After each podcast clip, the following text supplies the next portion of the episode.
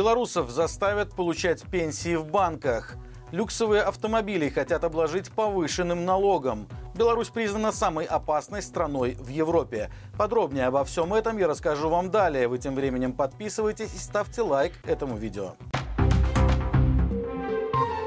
Чиновники хотят почти всех белорусов перевести на выплату пенсий через банки. Это предусмотрено законопроектом с изменениями по соцобслуживанию. Уже сейчас получать пенсии можно в 13 банках, в том числе Беларусь банки, Белинвестия, Сберия и ВТБ. Пенсия зачисляется на открытый пенсионерам счет и пользоваться деньгами можно через пластиковую карточку. Заявление о перечислении может быть оформлено в органе по труду и соцзащите или в самом банке. Оно будет действительно в течение трех лет. На Напомним, сейчас белорусы могут по своему выбору получать пенсию через почту, банки, а также организации, которые занимаются доставкой этих выплат. Однако чиновники хотят, чтобы все эти деньги проходили по большей части именно через банки. При этом для некоторых категорий пенсионеров оставят возможность получать выплаты при помощи доставки. Среди них минчане и жители областных и районных центров в возрасте от 70 лет и старше, а также люди с инвалидностью первой и второй группы.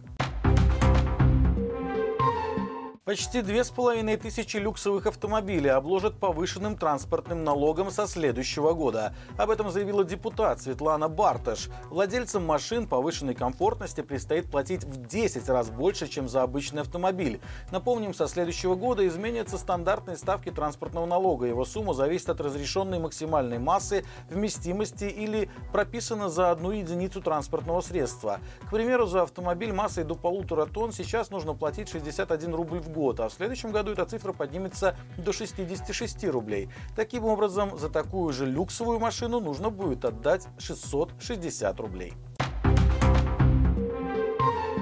Беларусь стала одной из самых опасных стран Европы по данным ресурса, который анализирует уровень преступности в мире. Сайт Numbeo выбрал нестандартный подход к исследованию индекса безопасности.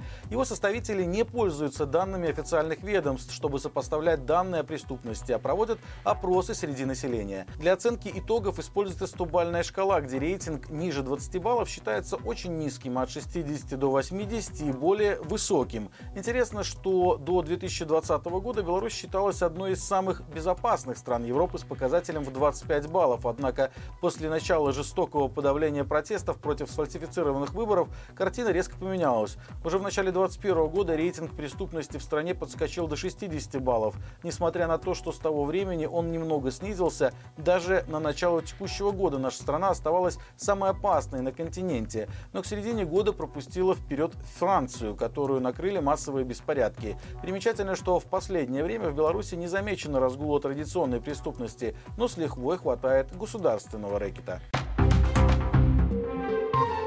Граждане Беларуси смогут покинуть Израиль гуманитарным коммерческим рейсом Белавия. Об этом сообщил МИД, отметив, что на самолет смогут зарегистрироваться только обладатели белорусских паспортов.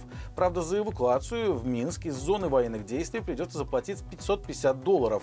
Напомним, три недели назад в Израиль вторглись боевики Хамас, которые устроили резню среди мирных жителей. После этого власти страны объявили о военном положении и переступили к ликвидации террористов. В ходе конфликта погибли как минимум трое выходцев из Беларуси. Ранее в МИД заявляли, что вывоз граждан страны из Израиля прямым рейсом осложняется санкциями США в отношении национального перевозчика. Из-за этого людям пришлось выбираться самостоятельно через Грузию, Кипр и другие страны. Стоимость билетов начиналась от 300 долларов, но по мере эскалации конфликта становилась все выше.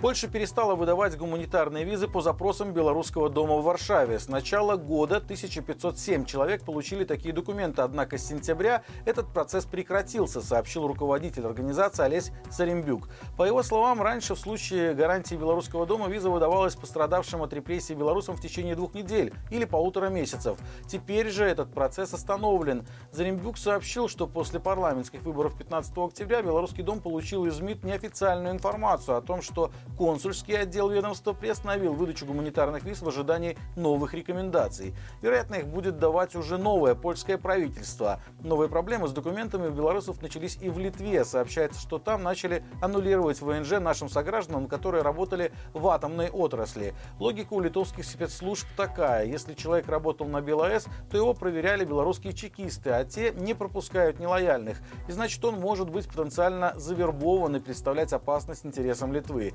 Официальных комментариев на этот счет пока не поступало.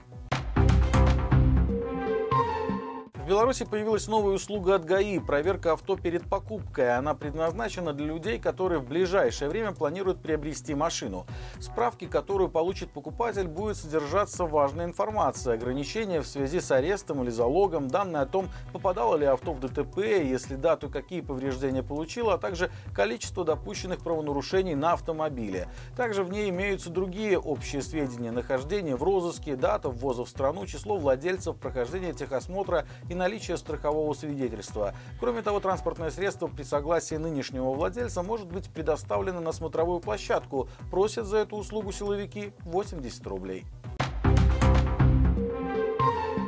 Друзья, напомним, что теперь наши выпуски можно слушать в формате подкастов, которые доступны на всех основных площадках, таких как Яндекс Музыка, Apple Podcast и Spotify. Слушайте, делитесь с друзьями и будьте в курсе происходящего не только в Беларуси, но и за ее пределами. Благодарим вас за подписки и лайки под этим видео, которые помогают продвижению нашего канала. Хорошего всем вечера и живи Беларусь!